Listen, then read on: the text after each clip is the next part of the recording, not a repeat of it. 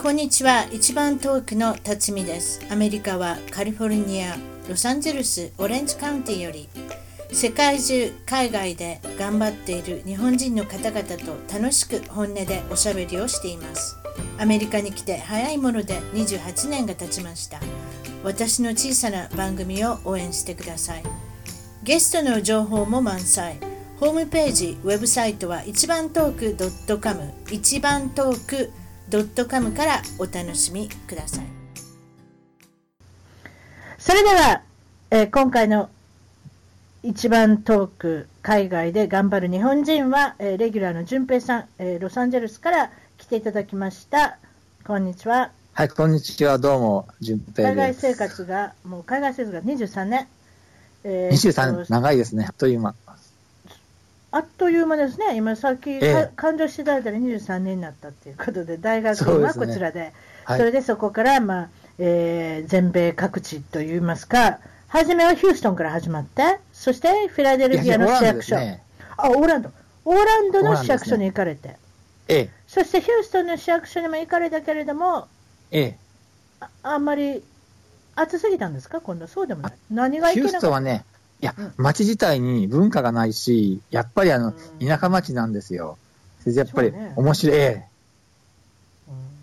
私も行ったことあるけど、あんまりあんまりそんな面白いとも思わなかったですね。それでフィラデルフィアに行ったのは、今度は？そなんで、これええ。ロサンゼルスに来るんですか、えフィラデルフィア、あれ、寒すぎたんですよ。あのええ、フィラデルフィアに行くときを、寒いわ、ええ。オーランドからずっと行ってきて、ヒューストンもあったかいし、ええ、それでヒューストンあから、あの、あれ、うん。フィラデルフィアに行ったときは、将来絶対にあの、ニューヨークに、あれ、住もうと思って、フィラデルフィア行ったんですけど、ええもうとんでもない、ノースイースト全体がもう冬寒すぎて、これはダメだと思って、それでうんカリフォルニアに仕事を、お日様もあんまないですしね、冬場ね、そういった意味で、えでロサンゼルスにいらっしゃったということで、今、どれぐらいですか、1年ちょっと。一年ちょっとですね、はい。うん、でさっきおっしゃってたのは、えー朝ごはんは何を食べましたかっていうことを聞いたら、今日は何食べたんですか、今日はトースト2枚とアイスコーヒーで、でその食食パンを食べたんですね、今日はね。ええ、食パン食べましたね、ええ。うん、で食パンなんていうようなものがアメリカにあるのかっていうことなんですが、確かにアメリカのパンは薄い、薄いですね。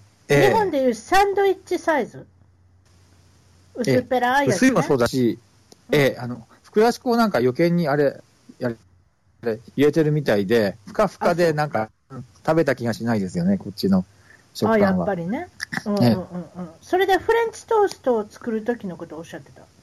ええ、フレンチトースト、あの、あの、あれ、ググってみて、帝国ホテルのフレンチトーストっていうのを作ってみたんですよ。アメリカのパンで。うんそれで、一日、あの、卵とあの、ミルクの汁につけて、翌日見たら溶けてたんで、全くもうボロボロになっちゃってて作れなかったっていう。そうですね、なんかええ誰かが履いたような状態ですね、そうです。れええ。汚い言い方ですけれども、一番いいあの表し方としては。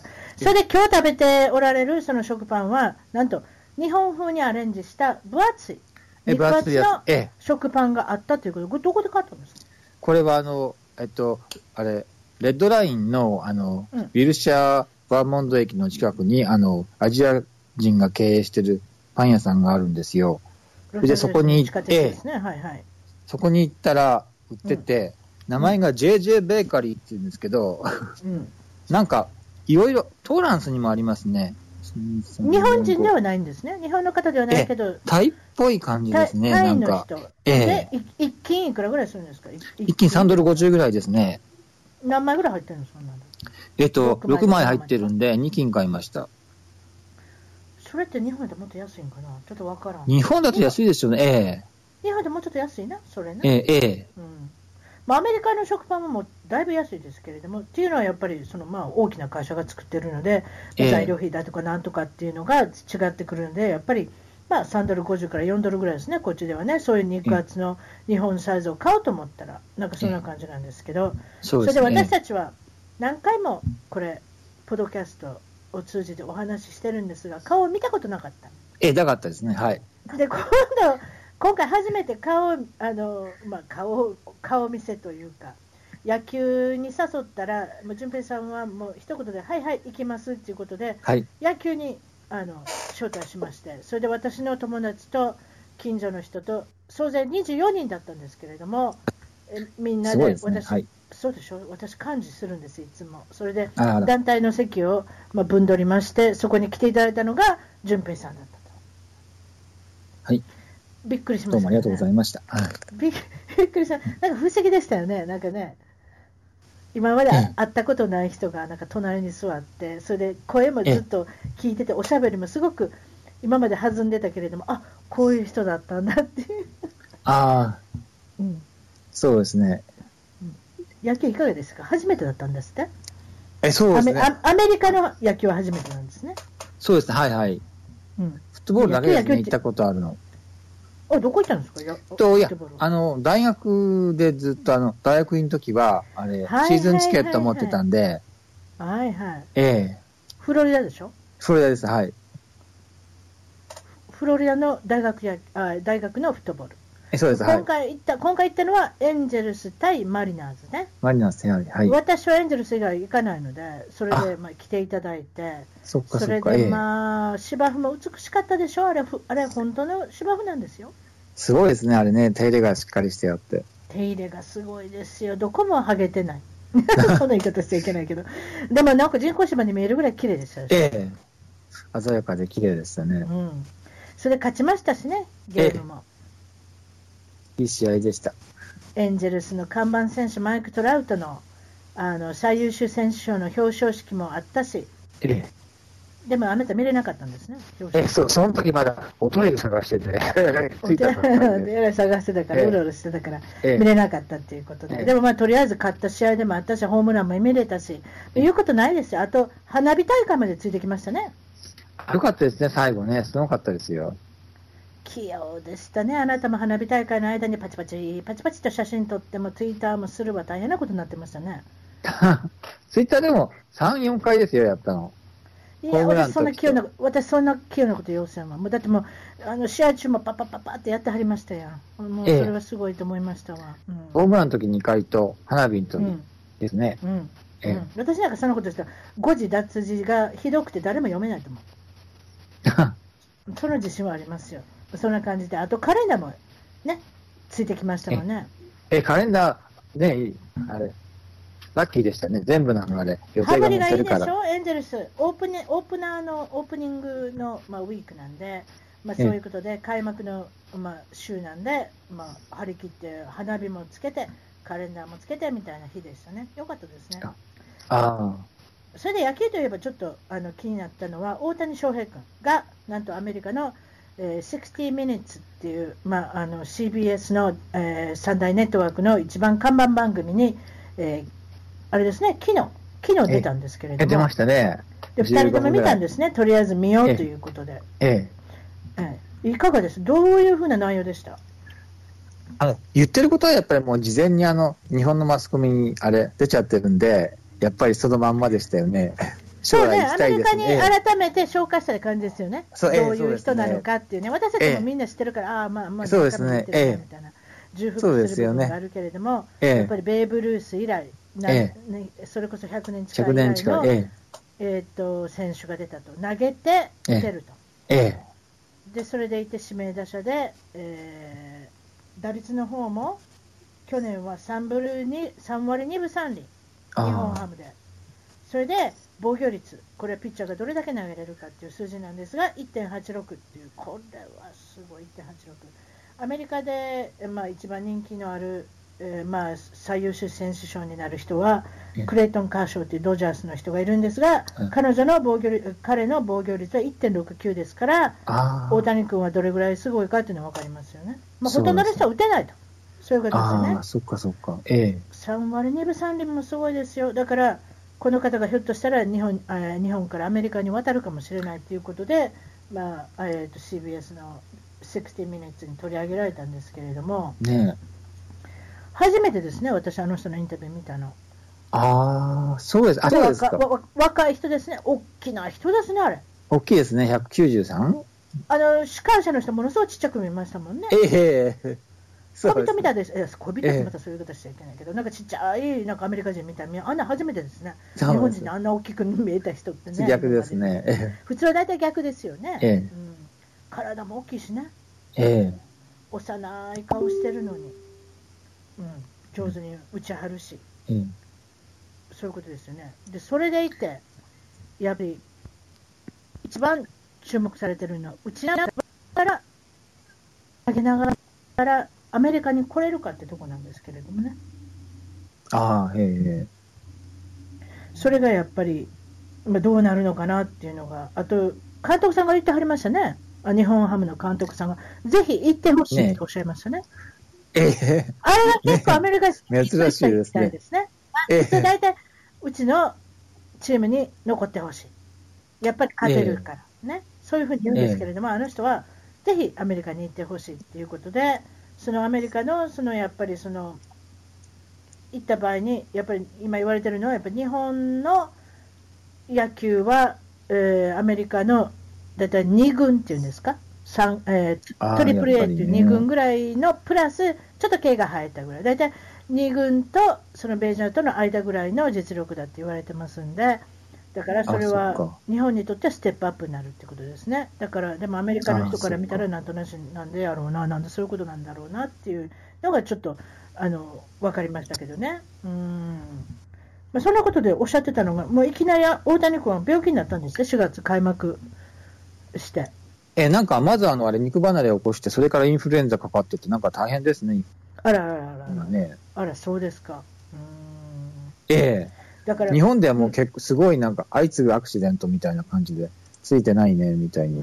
言われてます。まあ若いからすぐ治るでしょ、若いすぐまた若いから治るとか、そういうふうな 適当なことを言ってますけれども、例えばこれ来るとしたら、今までのその来た人のことを考えてたんですけれども、このこの1、ええ2年で変わったんですね、そのポスト、えなんとかシステムというんですよね、だからそのに日本で日ハムなり楽天なり、例えばちょっと前のユー・ダルビッシュさん、この人有名ですよね。ええ。それで、えええーと彼の契約は6年間で56億円。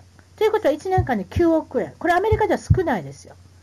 これはアメリカでもあ、そっかそっか。も昔良かったけど引退前、引退前にこれぐらい値段とか、ちょっとだけ上手とか、それぐらいの値段ですよ、9億円っていう。大体すごい人っていうのは20億円ぐらい儲けますね。もうだからその、えー10か。本の指に入る、20本の指に入るみたいな人は10 15億から20億円。だから、ダルビッシュ君は1人当たり9億円ですから、少ないとされてるけど、その時の日ハムがもらったお金が、私はいくらか覚えてませんけれども、ものすごいお金もらってる、50とか60億円とか、なんかそんなすごいお金が、大金が球団に入ってるんですね。だから言われたことは、あデッチ暴行。デッチ暴行したから、あ言っといて、その代わり球団はガバッともらえるよっていうのが今度変わりまして、ええ。田中将大君、マー君と言われるヤンキースの投手は、なんと、えー7年間契約、これまた長いですね、7年ってえー長いですよ、155億円、1年あたりにして22億円儲けるっていう契約を取ってきたんですけれども、あいわゆる衝撃的だったんですね、日本の人が22億円も儲けるっていう人は、今までまあうんいたでしょうけれども、松坂とかど、どうですかね、ちょっと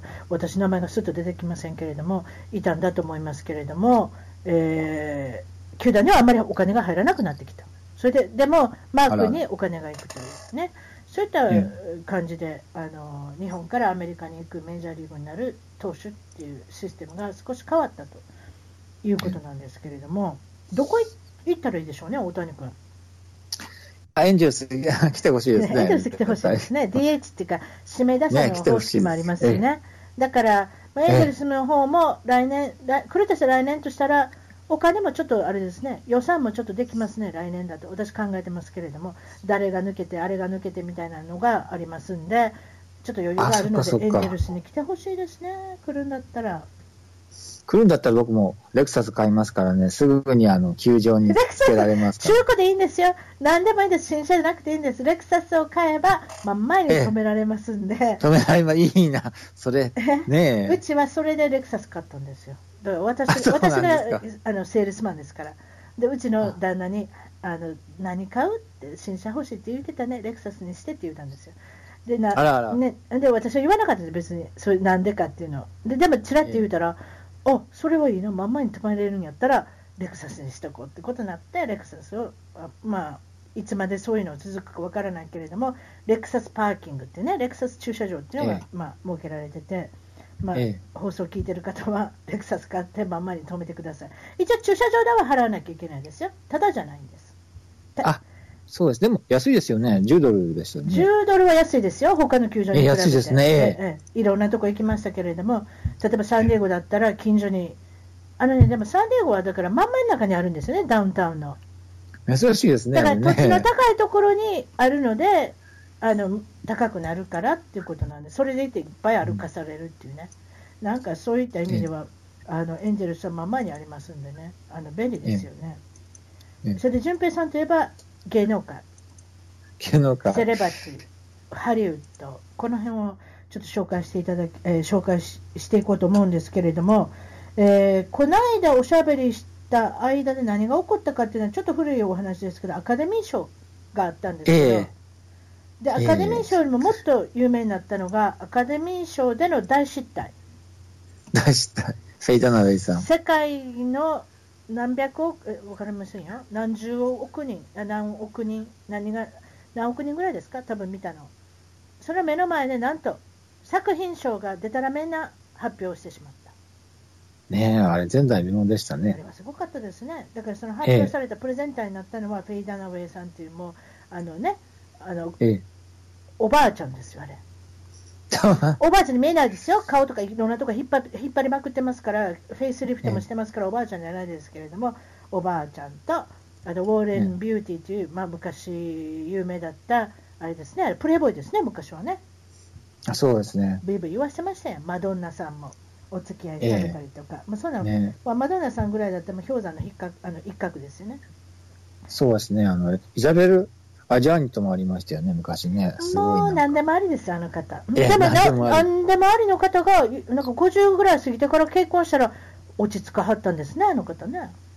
あうん、誰と結婚したんですか、女優さんですね。むずわ忘れましたけど、なんか、まあ、有名な女優さんと結婚されて、まあ、とにかくその、俺たちに明日はないっていう映画でし、まあええまあ、お互い主演と助演と共演された2人がプレゼンターで出られて、さて、作品賞は誰に、誰の輝くかということで、ウォーレン・ビューティーが封筒から紙を取り出して開けてみたら、なんと作品賞じゃないし、主演女優賞の名前と映画の題名が書いてエマ・トンプソンって書いてあって、ララランドって書いてあったんですね。だから、ねウォーレン・ビューティーが困った顔して、なんか困った顔をしばらくしてましたね、30秒ぐらい。あ。そしたら。エマ・ストーンだ。エマ・ストーン、ごめんなさい。エマ・ストーン。エマ・ワトえソンって言いました。それって、あれですか、ハリー・ポターのお姉ちゃんですね。あそうです。うんすいません、どっちもお綺麗からね、まあいいんですけれども、それで、えーっと、封筒の中身を開けてよ読もうと思ったら、もう、わけわからんこと書いてあったんで、おかしなことが書いてあったんで、間違ったことが書いてあったんで、フェイ・ダナウェイさんが、もイライラするなって、取り上げて、パッと題名だけ読んで、ララランドって言ったんですよね、あれね、作品え賞。ええ。そしたら、慌てて、プロデューサーが飛んできて、ね、えヘッドえフォンつけたあのプロデューサーの人が違うやないかってことになって、これどないするってことになって、それでララランドの人出てきてしまったんですよね、全員が。あええありがとうございましたのおご挨拶もされた。えそうです。そうスタートですよね。で、スタートにいもう封筒持って、あのもう一つの封筒持ってきて、プロデューサーがそうじゃないと、これは実はムーンライトだと、それでそのララランドの監督さんが、プロデューサーの人ですかね、監督さんが実はムーンライトだと、ごめんなさい。ええおっしゃって、それで一見落着したんですけど、なんでそんなことが起こったかっていうのは、えー、と舞台の右と左の袖に各その受賞者の封筒を持ってた人が1人ずついたんですけれども、その1人の男性が Twitter をやりすぎてて、その作品賞と主演女優賞の間にも Twitter ばっかりやってて。あの携帯で忙しかった、それで、はい、どうぞって封筒を渡したのが違ったものを渡しちゃったんですね。あらあら。それで、その方、多分クビじゃないですか、わからないですけれども。あれ、事務所自体がもうあれですね、クビだって言ってましたね、あのあれ、プライスウォーターハウス。え、あれ、そのこ、クビじゃいないって言ってたよ。あの会いああの会社はキープするんですよ。あの会社はあ来年もやるんですけどあのおっちゃんはもうどっか飛んでしまったんじゃないですか？あのちゃんがそうなんうんだ。あれはキープするんだ。でもツイッターとかでもようフォローしてますよ、ただその1年1回にちょろっと出るだけで、その結構、あれはなんかあれですよね、ファイナンシャルのあの会社とか、なんかそうなんじゃないんですか、そうですね。もともとあの、あれ、あの、あれ、会計事務所ですね。会計事務所でしょ、うんええだからそこの会計事務所の、ね、会計士かなんかがただ読むだけ、読むっていうか、その封筒を渡すという、非常に単純なお仕事ですよ。はい、こええこの封筒を渡してください。それは間違えたわけですから。なんか昔あったみたいですけどね。でもそれはどうでもいい、なんか音響ショーとかなんかそんなんでやったらしいですわ、昔。ななあー70年代かな、サミー・デイビス・ジュニアさんがやらはったみたいですよ。あのまああ、さいや。むあー昔々あったみたいです、そういうことがね。でももう今、だからそれで、あのえーその会社は一緒なんですけれども、来年からは3人の人が封筒を持つそうです。でも、3人あらあらの一番偉い人は、そのしウィナーというか、勝利者というか、受賞者を全部覚えておくっていう、もう結果を分かってる人があの担当するってことなんであの、まともになるでしょうね。あれはでもびっくりしましたね。ええ。結局びっくりして作品賞が誰か分かってなかったりとかね、みんなね。結局誰 作品、間違ったことばっかり覚えてて。そうそうそう。うん、見ました？見てないですか？私どっちも見てない。ララランド。あ、ロンライト。あランドとあれ、ムーンライト？どっちも見てないですね。うんえまあ、見る機会があればいいですけど。Hey, backstage そうですね.それでぜ、え、それで言ってたのは、えーっと、まあ芸能人。こちらええのハリウッドの方はよく顔を変えられるっていうお話をいつもしてるんですけれども、実際問題、この写真を見てみて、えーとええちょっとおしゃべりしてみましょうということなんですけれども、まず初めに出てきたこの女性は、これ誰ですか、ダリル・ハンナさん。ダジル・ハンナさんですね。え昔、スプラッシュって映画でトム・ハンクスさんと一緒に出演されたり、あとは、えークエンティン・タレンティーノさんのえ。え、キルビルね。キルビルの2ですか、え ?2 であの有名になったりとか、え。ええ。えーその時はまだ可愛い綺麗な、まあ、キルビルの時にちょちょっとやっぱ施した顔してらっしゃったのかもしれないですけれども今見てる顔はお背の高い方で金髪で綺麗な方なんですけれどもちょっとやりすぎてしまって、ボートックスやりすぎてなんか単なるおばあちゃんになってますねこれね。ねボートックスやった上になんか、あの、あれ、頬がなんかたるんじゃってて、なんかそうなんな、ねええ。だからボートックス切れかけてるんじゃないですか。大体半年ぐらいしか持たないでしょあれって。だからそれが切れかけた時ですかね。なんか随分なんかしょぼしょぼっとした顔されてますもん。でもおでこがパンパンに張ってますね。これボートックスのしすぎでね。これね。ああ、なるほどね。だからええ。こう、顔の全体半分のその下の方がしょぼしょぼっとしてて上の方がパンパンに腫れてるっていうね、うん、そんな感じですよね、あと日本の芸能人の方も今だからボートックスっていうんですか？そんなん流行ってるでしょ？コラージュ。あわからないですけど。日本はそんなにね、すごい、やりましたっていうほどやらないじゃないですか。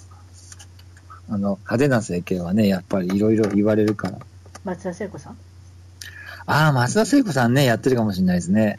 あのツンツンになっちゃっね。あの一口羊羹っておっしゃってましたでしょ？この間。ええ。あ のもうまん丸で、もええ。うパンパンに腫れてるけど、体見たらすごく細い方で、だから、あのあんなにパンパンに腫れてるっていうことは、かなり施しておられるんだなっていうね、そうですね。もう54ぐらいですね、あの人ね。結構言っておられると思いますよ、すね娘さんも、だって、娘さんより若い、30ね娘さん若い顔されてるじゃないですか、あの顔だけ見てたのね。あ、そうですね。ええあとこれ、隣にあるのは、えースカーレット・ジョハンセンさん。綺ええ麗な人ですね。でもこれ見たら鼻が違いますね。ええ鼻でも定番ですね。うん。うん、大体みんな直してるね。これ、ほっぺたも違う？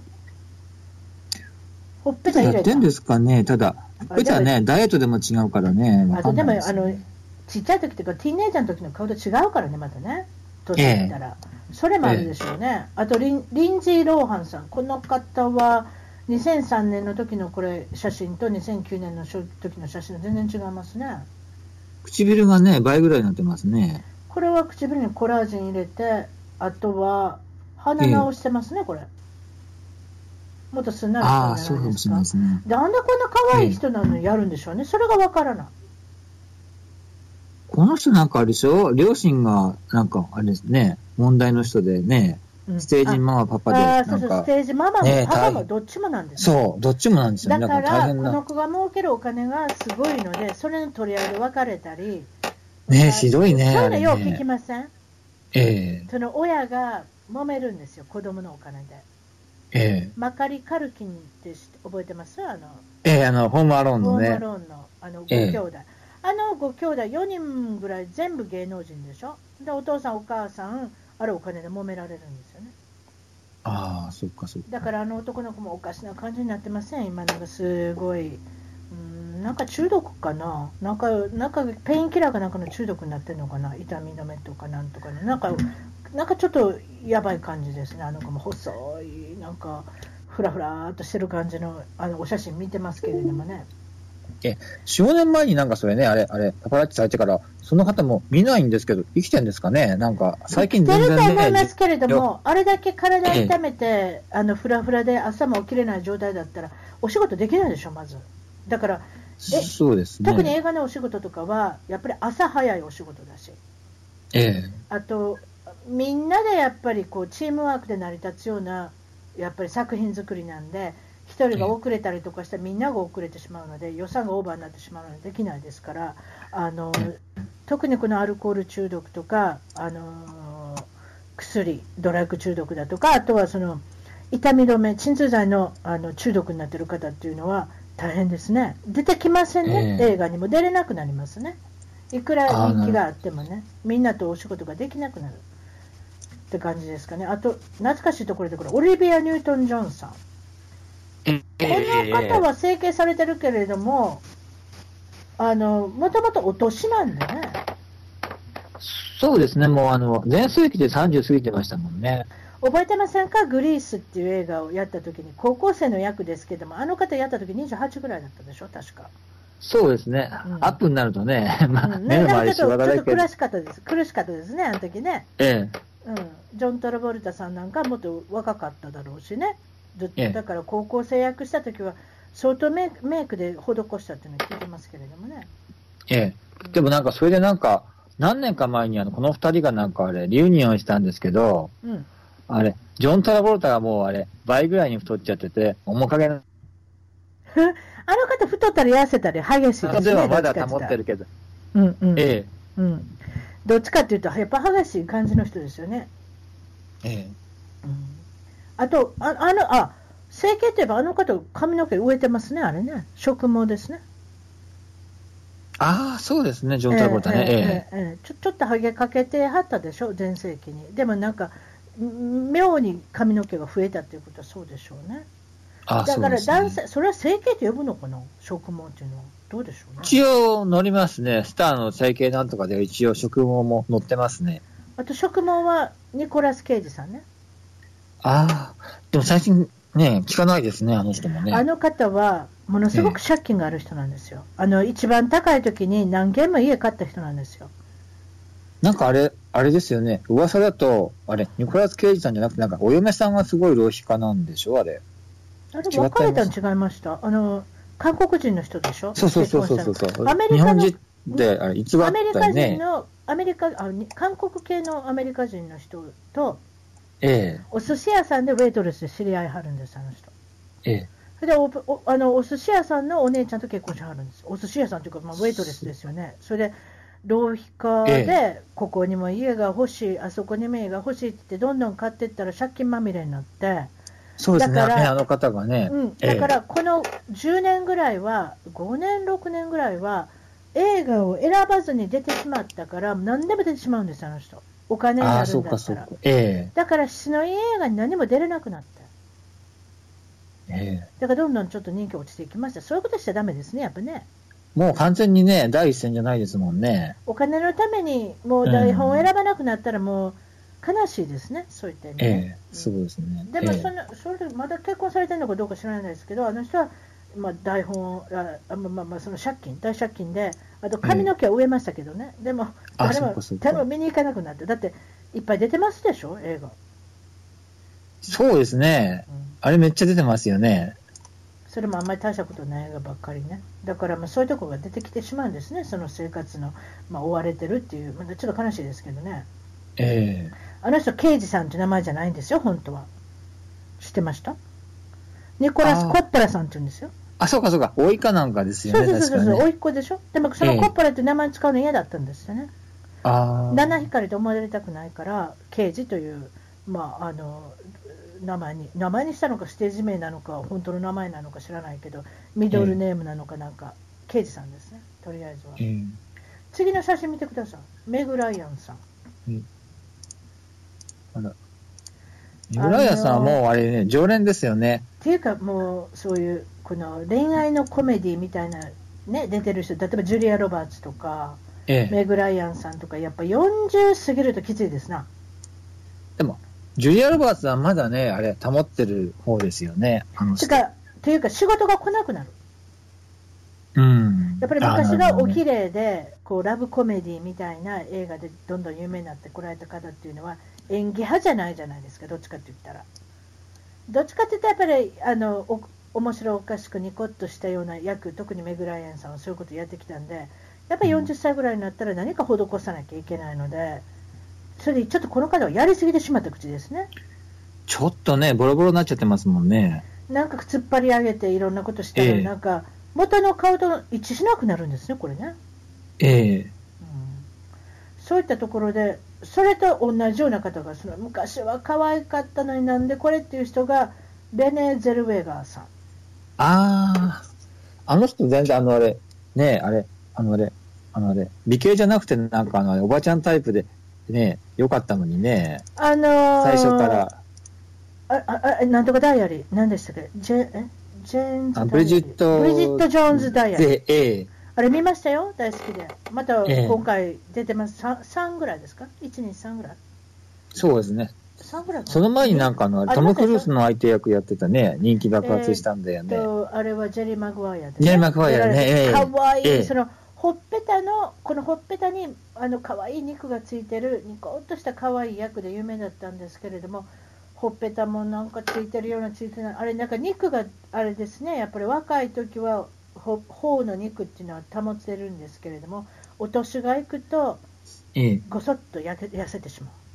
そうですね。なんかね、それだからして、この今、顔見てますでしょ、なんだかいろんなことしてますよ、この方も。でもなんかオーラがなくなっちゃってね、どこにでもいる顔になっちゃいましたね。だだから全然違う顔になってしまったってことね、これね。え単なるハリウッドのあの細い女優さんという感じのイメージになってしまったら、やっぱこれじゃダメですね。なんか、え、ねその方のぽちゃぽちゃっとしたあの感じがなくなったということでしょうね。え、ええうん、あと、その隣におられる方で、これはフォーギーさん。ああ、はい、ええ、ええブラックアイドピーの方。ええ、コロナにそれでも、あれ、やっぱり鼻ですね。みんな鼻しますね。ああ、ね顎も怪しいですね、私から言わしたら。え。んで、まだ顎エラ張ってますね、その後もね。うーん。でもやってんのかなあとこの45度の眉毛。これ45度の眉毛はかなりはあれですね。あの、お年なのにここまで45度に保てないでしょ。多分なんかあるんじゃないですか。あの、眉毛を上げるっていう手術が。あ、あるのかなあ、ありますよあるかもしれないですね眉ええ毛上げるのって一番みんな結構やりますよ。マドンナさんとかでもそうですけど。お年が出るんですよ、眉毛って。下がってくるんですよ。あ、そうなんだ。のあなるほどねちょちょっとあれなんですけど、向かいのおじさんがいるんですよ。向ええかいのおじさん、あの眉毛上げたっていう噂なんですよ、近所で。だ あ、男性でもやるの？男性でやらはるんですよ、その方、多分ええそれなんでバレたたと思います？知らないそのおじちゃん。そのおじちゃんなんで眉毛上がったのか分かったのかっていうのは、近所の人に、自分で手術した後って自分で運転できないじゃないですか。ええ。で、その人、まあ、独身っていうか、まあ、離婚されてる方なんで奥さんいなかったんで、誰も運転する人がいなかったんで、隣のおじさんに頼んだんですよ。あら、整形ししに行くので運転してくださいって、それで近所中に近所中にあの噂が広まってしまったって僕あのあの眉毛を上げましたっていうね、あらあらあらあら。うん、って言ってましたよだからあ男性もやるんですねそういう手術って、ええうん、あと男性ってやっぱこの一番怖いのはバリー・マニローさんねえ、まだ生きてたんですね。なんか生存確認みたいな感じのなんかカミングアウト整。形しすぎたらこんな顔になるんですか？うーん。なんか難しい顔してます。もう70いくつですよね、だからね。ですね、えうん。だからさっき言ったオリビア・ニュートン・ジョンさんよりももっと年上でしょ、この方。えそうですね、ええ。うん、まあそうかな、でもちょろっとだけやるっていう具合にいかなくなるんでしょうね、そういうふうなことでは。この人ね、ゲイだからやっぱりそういう意味で、ね、年取りたくないっていうのがあるんじゃないですかね。あゲイって最近カミングアウトされたんですよ、ね、しましたね、えみんな驚きませんでしたよ、だってえ驚きませんね、知ってるからね。みんなみみんな知ってたじゃないですか、バリー・マニローさんが女性と付き合ってるとこなんで見たことないですわけな,、ええ。ないわけですから、ええ。改めてそんなことしなくていいと思ったんですけれども、改めてしましたね、なんか、え自分では衝撃的だと思ってるんでしょうけえど、ね、発表された私たちは、ああー、なるほどっていうね、ええ。え今頃何を言ってるのみたいな感じですもんね。えはい。うん。そうね、この方もすごいお年で。うん。え。あとは見てて、あ、マドンナさん行きましょうか。もうちょっと下行ってください。マドンナさん。はいこの方は、歯のスキッパーをわざと直さないんですね。これ、しあの、なんていうんですか、あの、トレードマークだから。ああ、なるほどね。確かそうだと。直してますか？ちょっと直してる？いや、まだあるでしょ、この人ね。まだスキッパー入ってるでししょ、えええでも、この方も全てやられた方ですね、これね。えやられても、やっぱりあれですね、若い50代後半には見えるけど、やっぱそんなにね、ものすごく若くは見えないね、この人の場合。やっぱ肌が良くないのかな。うん。そうね、でも、うーん、ただどう、でスタイルはすごいと思うけど。そうね、踊ったりね、首から下はすいごいね、えうん、そう踊ったり歌ったりできるっていうことはまだまだ続けおられ続けておられるんでね、なんとなしに、それは分かりますけれども、あのーまあ、いろいろお顔を触られて、またこれ、管理が大変なんですよね、ちょっとやりだすとまた。えあ特にこの綺麗な方がやりますね、なんでそんな綺麗なのにやらなくていいのにっていう人がやりません？えやりますね。最初からね、あれ、キム・カーダシアンなんで、最初からすごい美人なのに、なんであんなそうそうそうそうそう、キム・ねカダシアンなんか、25歳の時からボートックスやってたんですよ。ねまあ僕はあのあれ、個人的には最初のバージョンが一番好きだから、なんであんなにあれ、人工的な顔にしちゃったのかなと思って、すごい不思議な。ねねそれだから一みんなの中で一番綺麗とされてる人がちょもうちょっとよく出てくるんでしょうね。でもうちょっとよく出てきたらちょろっとやって、もっとよくなりたい。え。え。そしてある程度止めたらいいんです。例えば止めた人で一番活躍しているのはジェニファー・ロペスさんとジェニファー・アニストンさん。この方はええ。鼻だけをちょっとやったりとか顎だけやったりとかそこで止めたんですよ。ええ。そこで止められると綺麗なあああの方って40いくつなのにまだ綺麗はというふうになるんですよね。えでそれでどんどんどんどんエえ。スカレジェニファー・ロートして。ペスさんね、綺麗ね、そういえば。そうでしょ、ええ。だから、ええ。あの方もな、ん確かにしてるんですよ、これ、ゼゼンとゴー見たら鼻違いますもん、あと顎も違いますね、だから、この、まあ、上手なお医者さんに行ったってことでしょうね、ジェニファー・アニストンさんなんかでも、だからそこで止めなきゃいけない、それ止めないでやると、だんだんだんだんおかしくなってしまう。ああ。それでだんだんおかしくなったら、みんななんか整形したしすぎな人の顔ってみんな似てきません？ああ。わかります？あの、目がどんどん、あの、あれ、艶がっちゃう、あれ、ね、傾向ありますよそうそうみね。んな目がつり上がって、眉毛も、まあ、リフトしてますんで、つり上がってきて、ええそ。れで目の上のその脂肪を取るんですね、あれね、だんだんお年になってきたら目の上に脂肪が出てきますね、取るでしょ？それええで鼻が細くなって、それで唇も分厚くなって、顎も削ってってことですね。もっとやると、あのハリヘリー・ベイリーさん、なんていうの？日本語あで。、ハルベリーかな？ハリー・ベイリーさん？かな？あの黒人と白人のミックスの人すごい美人あのえ方は、ボーイフレンドに借金して、あの頬に、チークにあの肉をつけはるんですよ。ああ、それ多いですよね。それでね、失敗しちゃう人ね。おい、ええおい。あの方は成功した口ですけどね、なんでかで止めはったから。鼻と、鼻と、確か顎と頬に肉つけはったんですよ、あの方。ああ、そっかそっか。んだからそこで止めればいいと。ねえ。と止めれない人がどんどんおかしくなってしまうっていうね。ええ。ええシェアさん、おかしくなってしまった人。シェアさん？誰？シェアさん。シェアって言いません？あ、アメリカ、日本でし、日本であんま人気ないか。あ、シェルね。シェあ、うんシェル。はいはいはい。シェールっていうのか。シええェールって言うんですね。こっちはシェアって言うんですよね。シェーええルさん。、シェル。えあの方もやりすぎてしまって、もうオリジナルがなかなくなってしまったっていうね。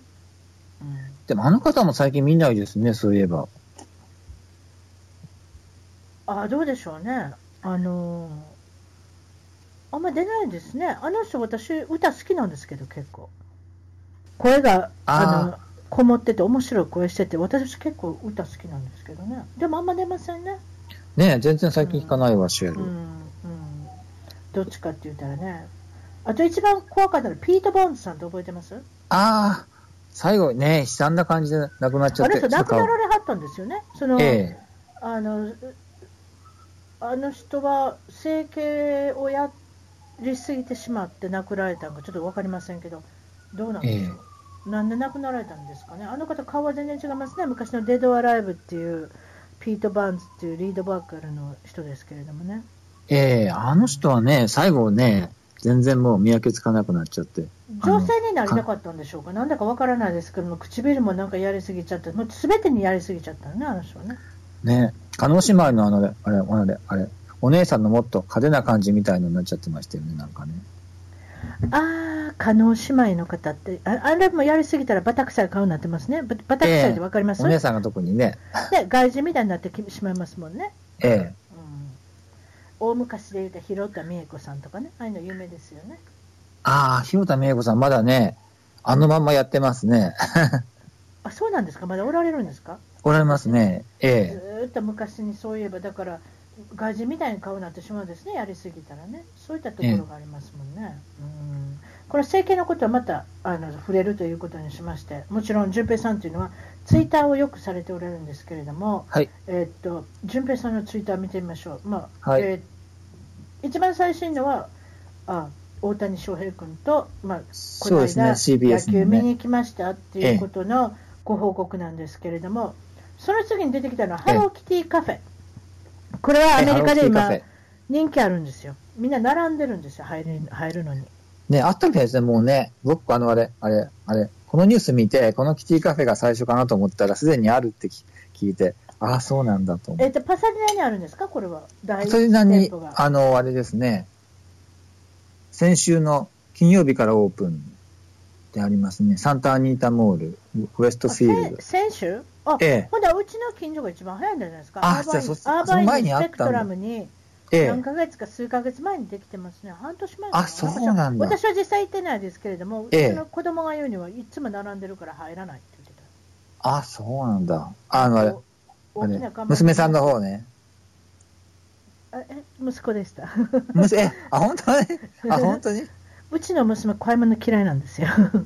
うちのえー、面白い。えー、うちの息子がああいうとこうろうろするの好きなんですよ。ああ、でもあれですね、お金かかんなくてね、女性でね、ねそういうとこ行くと大変なことになるから。大体あの年になったら、高校生になったら大変になるんですよ、これ買って、あれ買ってって、うちの息子は何にもあんまり言わないんですよ。だからうちの息子の方、うちの息子の方が金食い虫なんです、どっちかって言ったら。あ、でもほらね、男の子ってそんなにね、買わないから、あれこれ言ってもいいじゃないですか。でも、でもああいうとこうろうろするのも嫌いな人いるでしょ？だって男の方だったら。ええ、そうですね、ええ。男の人のショッピングの仕方っていうのは、うちの主人なんかでもウィンドウショッピングをしない。うろうろはしない。買いたいときに行く。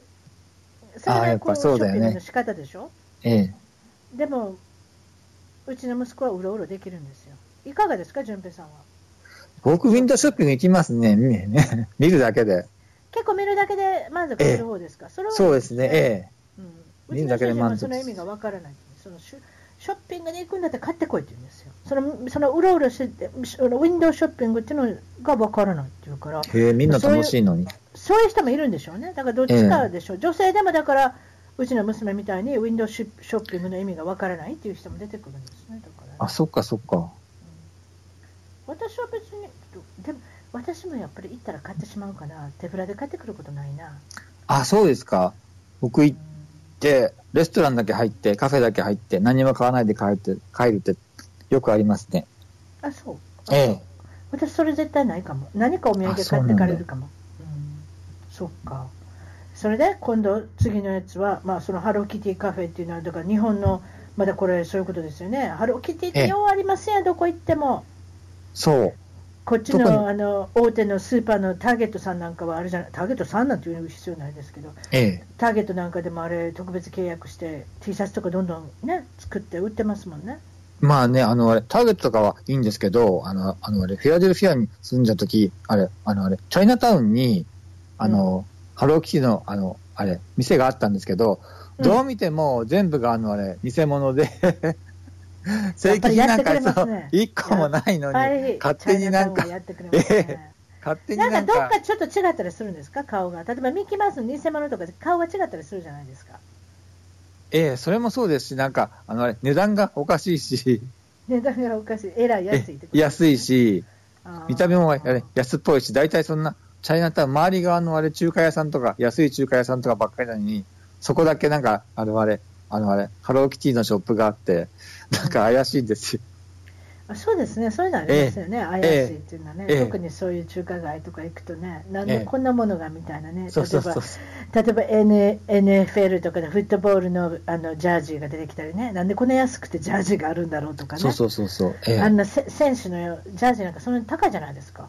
ええ。でも、えらい安かったりしますもん。そういうのありますよね。なんかちょっとアジアしてるっていうのがね。ええ。うん、ハローキティカフェ。こっちでまたブームになるでしょうね。女の子行きたいでしょうね、多分ね。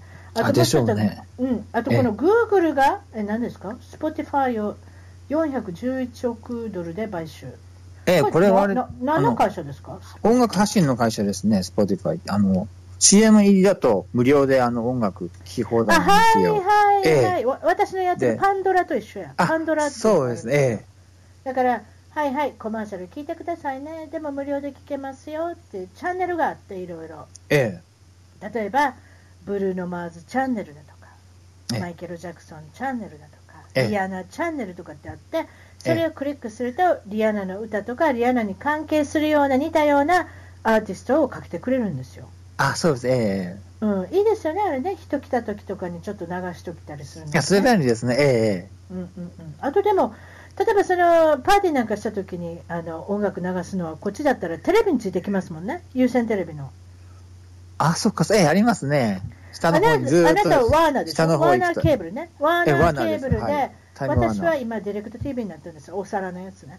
ええ。あのディレクト TV になったんですけれども、そうそう、下の方のあの、ええチャンネルに行けば、ええ。あの、ものすごい細かい分野に分かれてるでしょ、音楽って見たら。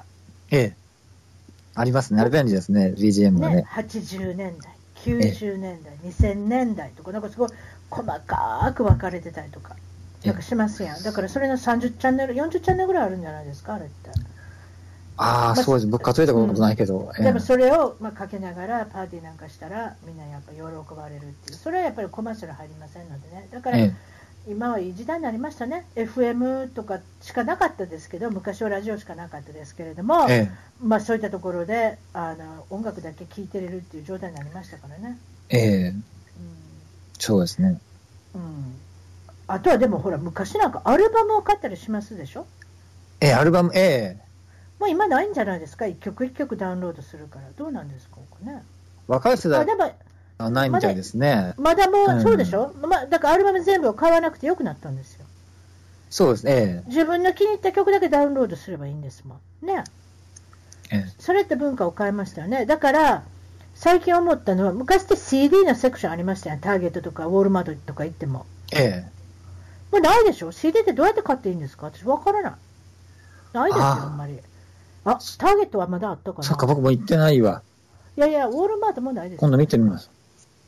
あ、もうないんターゲットはだ。まだあったんじゃないかな。でもそれこそ、だから本当に売れてる人しかない。昔は覚えてますか ?CD 屋さんってのがあったじゃん。タワーレコードももう閉店してしまったし、ええもっと昔になるとウェアハウスとかあったでしょ？ああ、そうですね。あとは何でしたっけ？ボーダースってあの、本となんかね、あ CD が一緒だ。なくなりましたね。あれもなくなった、そういえば。ええだから、えっ、と、バーンズノーブルですか？あそこにもちょっと CD ありますかね、今。どうでしょう？ないんじゃないですか、まだありす。ますけど、まだあるの？お値段高めだだから、やっぱりあのね、あのね、あのね、クラシックとか買う人はいいけど、ポップス系であそこで、ええ買う人いないんじゃないかな。でもわざわざ CD を買っても聞くっていうことがもうまずまずありませんもんね。車の中でも CD かけれるようにはなってますけどね。みんなやっぱりええスマホっていうんですか、それに入れてますでしょ ?iPhone だったり、昔 iPod までありましたよ。ええ iPod まだありますいないでしょ？いるの？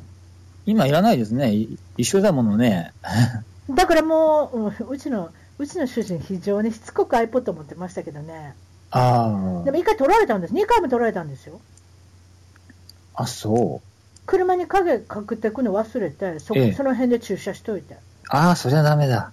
その辺駐車しといたら、そのあの真ん中のその助手席とその運転席の間にこうコップ入れれるとこありますやん。ええ、あります。ええ。あそこにちょこって入れといたんですよ。それだって、あそれだって売ればお金儲かるから、あのあ買ってくれ売るるとこなんかあるから、だからええ2回やられてて、でええ私も2回取られた時言うたんですよ。あんたスマートフォンあんねんからそこに曲入れたらって。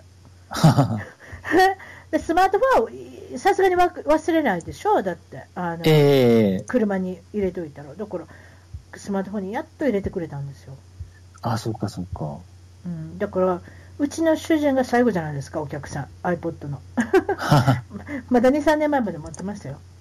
ああ、もそう。だんだん見なくなりましたもん、iPod なんて。ね、ええ、そうですね。iPod だけでは見ないですね。うん。あの、淳平さんはどういう音楽の入れてるんですか、スマートフォンに。スマートフォンに音楽入れないですね。家で大体聞くんで、外ではあんま聞かないですね。家でどういうの聞いてるんですか、最近。最近なんだろう。普通にビヨンセとか、普通にレディー・ガガとか、ビヨンセ、あと古いの聞きますノリがいいケイト・ブッシュとかね。あの辺好きですわね。懐かしいですね。えあの、ピーター・ガブリエルとなんかデュエットもあ、りま Don't した Give Up、ねええそうですね、あのね。歌ありましたね。有名な歌ですよね。ケイト・ブッシュさん、イギリスの歌です。イええギリスの歌手ですよね。あ、そういうのが好きなの。あと、リンダ・ロンシャトとか好き好きなんでしょ？ええスティービー・ニックスとかあの辺好きですね。スティービー・ニックさん、まだ声ありますかね？あんなにガラガラ声してたら、なかなかなんかまだあれ、ツアーとかやってますね。やっておられるの？あなんええじゃあ声まだあるってことですね。声がまだあるっておかしい言い方ですけど、あの人の声ってこう例の言うダミ声っていうんですか？えそうですね。ハスキーボイスですね。ね、あれタバコとか吸吸っておられたらあんな声になりますもんね、女性ってね。ええそれなんかあのあれ、今年の夏になんかまた LA で2日間あのあれ、ロックフェスティバルやるんですけど、それがなんか、あのあれ、ヘッドライナーがフリートウッドマックとイーグルスなんですよ。だからもうか完全にあのあれ、シニア層狙いの、うわー、そうですね、ええあのベイビーブーマーのね、ええそうです。そういう狙いですよね。えはあ、イーグルスと、ええあフリードウッドマック。ええうん私、ルーマーズの、ルーマーズでしたっけ？あのええそうですあのええ CD、CD、L、昔では LP ですね。ええあの辺ぐらいしか分かその前のやつあんま分かってないですね、私、フリートウッドマック。イーグルスなんかでも、ホテルカリフォルニアとかね、ああいうの有名になりましたもんね。それぐらいしか分からないですよ。うんああそうですかルーマースの1個前にフリートウッドマークっていうアルバムがありまして、あの、はい通称ホワイトアルバムって言われてる。あれで当たったから、ルーマーの前って大体ヒットアルバムって1個しかないんですよ。それ以前はあんまり、あれ、あのあれ、売れなかったのが十何枚あるんですけど、うーんアメアメリカ人の人好きでしたね、あの頃ね。ええうん特に男性がスティービー・ニックスすごい好きで。そうです。ただ、日本ではあれですね、そんなに盛り上がらなかったですね。やっぱりアアメリカ、日本あの日本の人には受けないんじゃないですか、スティービー・ニックスの声って。ああ。どうでしょでもあうれ、全盛期、他のメンバー他の、うん、他のメンバーもいっぱいいるんですけどね、フリードウッドマーク自体はどうなんでしょう、受けてるのかな、受けてないのか、ちょっとわからないですけど。ああ。うんまあそんな感じですかね。なるほどね。その辺は聞くんですね。ビヨンセ、いいですね。今、双子の赤ちゃんを見ごもってありますね。あ、そうですね。すごいでかくなってますね。3人目あ、3人目っていうか、1人もいるからね。あの、あのアイビーちゃんでしたっけせ世界で一番お金持ちのご夫婦でしょ、あれ、結局。あれですね、今ね。JG さんとビヨンセってすごいですよ。さあ、ねえさあ今日何しましょうかね。ランチ1億円で食べますって言うたかってあるお金ですよ。そういう単位の人ですよ、多分。そうです1億円でランねチ。食べませんけど、昼食食べませんけど、でもそれぐらいお金あるってことです、あの2人って。毎晩ね、あの、あれ、パリ行ってね、ディナーしてまた帰ってこれますもんね。そういう感じですよ。だからもう、もうパリの、パリまで行かなくてもパリが雇えばいいじゃないですか。シェ連れてくる。そう、そういう人を連れてきて、多分自分自分でき自分であの人が台所立ってなんかネギとか刻んでるようなイメージありますか？ないでしょ？ビヨンセさんそんなことしないですよ。ああ、そうですね。うん、JZ さんもそんなことしません？うん多分なんかもう家の中いろんな人がいるんだと思いますよ。自分ら以外の人が。ええ子供を育ててくれる方、お掃除の方、お料理の方って、そんな人多いですよね、アメリカってね。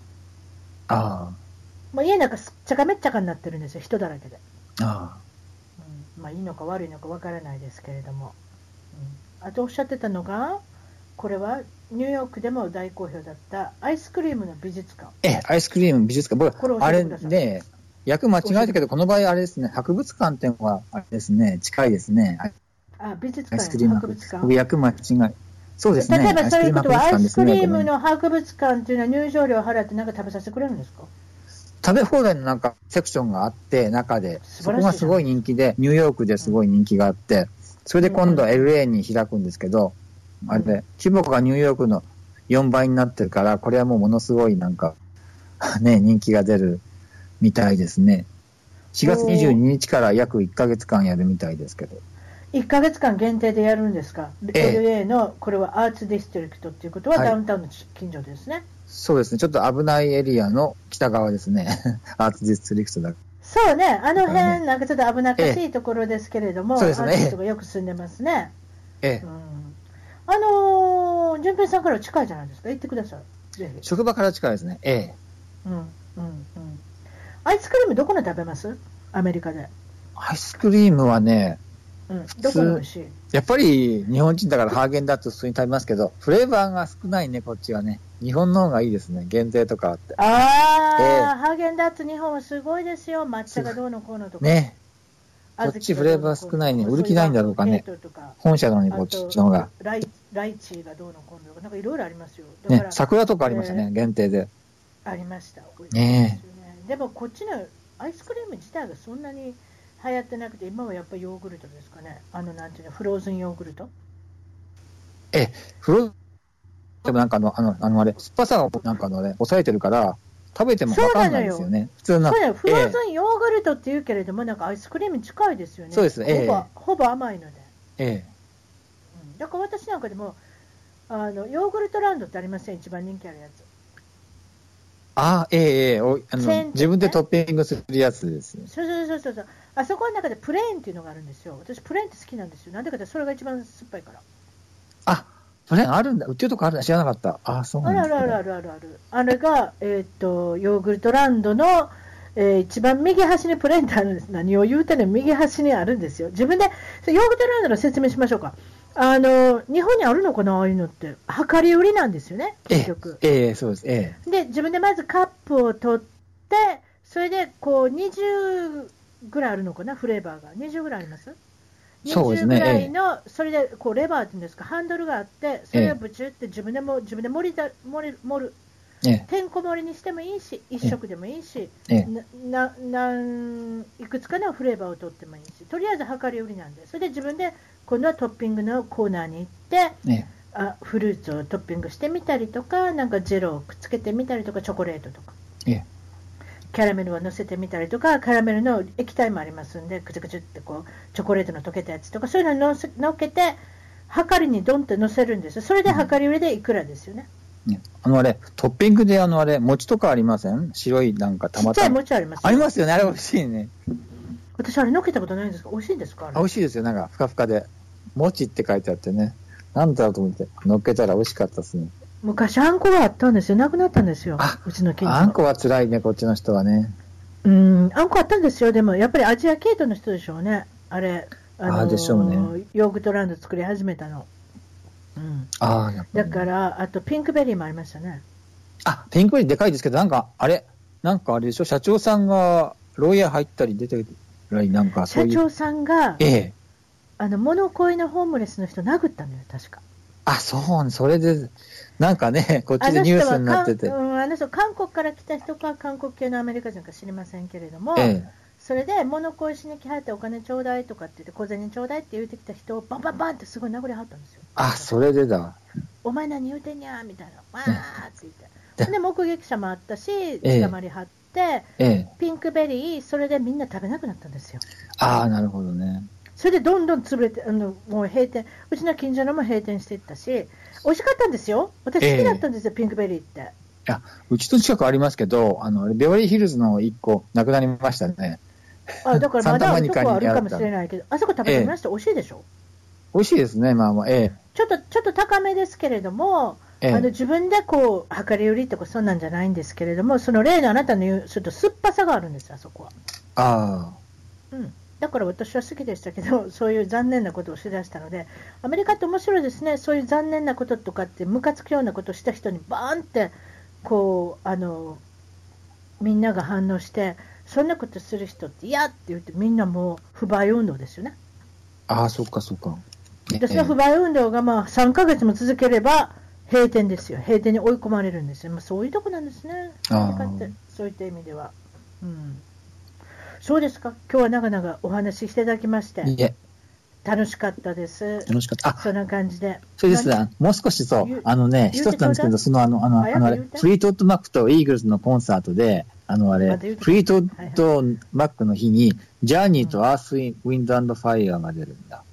結構あれですね、シニア層は結構ちょ、え？ちょっと行こうかな、ジャーニーも、ジャーニアースウーと、ェンドファイア好きですよ、私。ね、僕も好きです。モで、それーリ、ス・ホワイトでしたっけ、セプテンバー。そうですね、あの、なんあですか、の時代レッツグルーブとか。そういうので、踊りま、そういうので踊りましたんよ。くそういうディスコ、ディスコの音楽で。あ、そう、ジャーニー、ジャーニーはあれですよね、今ね、ええ。リードボーカルがあのフィリピンのあの男性ああ、なんか行かれて、ええ。行かれたでしょ、私数年、え、2年前ぐらいに行きましたね。髪の毛振り乱して彼は歌歌うのに何人だかわからないんですよ。でもあの人はだからジャーニーのモノマネでスカウトされたんですね、あれ YouTube で。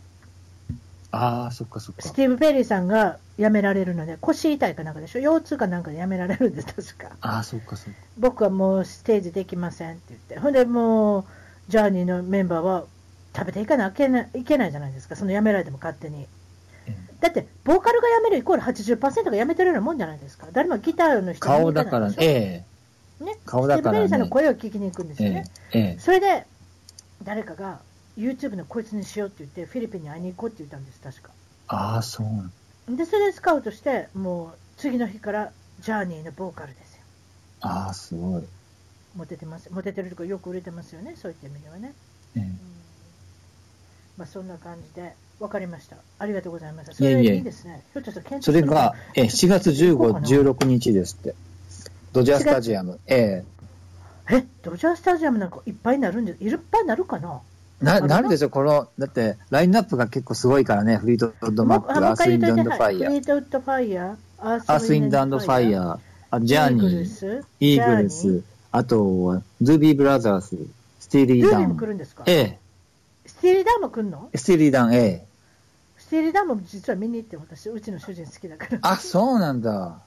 それって70年代の復活ですやん、結局。みたいですね。ダク、ダ、うんクラシックウエストっていう、あ、なんか、フェスティバルで、それはすごいわ。すごい、ええ高そうやな、すごいって今言うたけど、100ドルぐらいはいくな、絶対な。それがですね、うんあれなんですよ。あの、あれ、バラ売りしないんですって、こう見ると。だから、両方日買わないと、あ両日買わないといけ両ない。日2日間に分かれるの？え、2日間に分かれるんですけど、なんや、1回にしてほしいな。